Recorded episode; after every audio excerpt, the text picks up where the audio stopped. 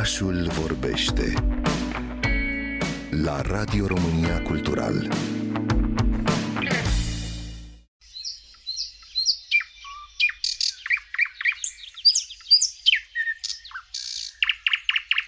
În concertul păsăresc, cea mai remarcată voce e cea a privighetorii, însă puțin știu că ne încântă nu una, ci două specii de privighetori.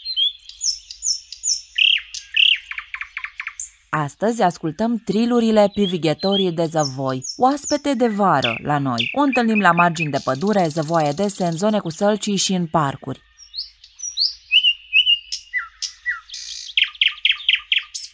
Penajul tern, maroniu, uniform, cu o tentă gri și comportamentul foarte discret o ascund bine de privirea noastră. Dar vocea micii cântărețe ne face să ne oprim în loc și să o ascultăm minute în șir. Cântecul ei puternic răsună toată ziua, dar ajunge la intensitate maximă aproape de miezul nopții și poate fi auzit de la kilometri departare.